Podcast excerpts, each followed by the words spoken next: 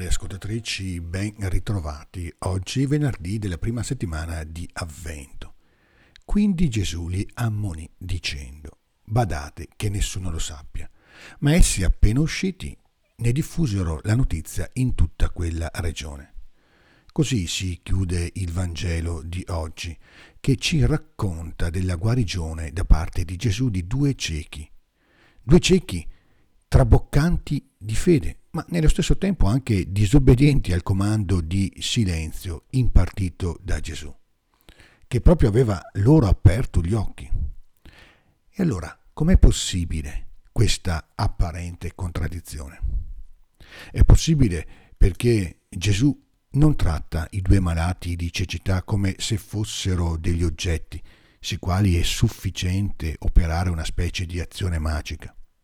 Infatti i due, per poter essere guariti, vengono chiamati in casa, nel luogo dell'intimità familiare e nel luogo della relazione. Vengono toccati sugli occhi, la loro parte malata.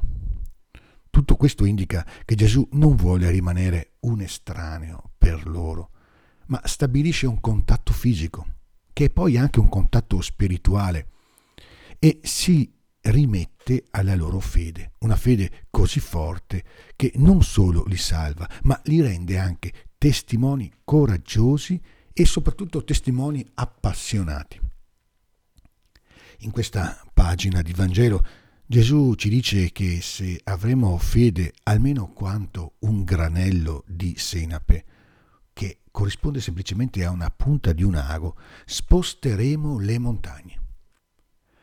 Anche noi dunque, con le nostre storture, con le nostre pigrizie e incredulità, ci possiamo presentare a Gesù dicendo, donaci occhi per vedere e un cuore per amare. Buona giornata e buon cammino di avvento.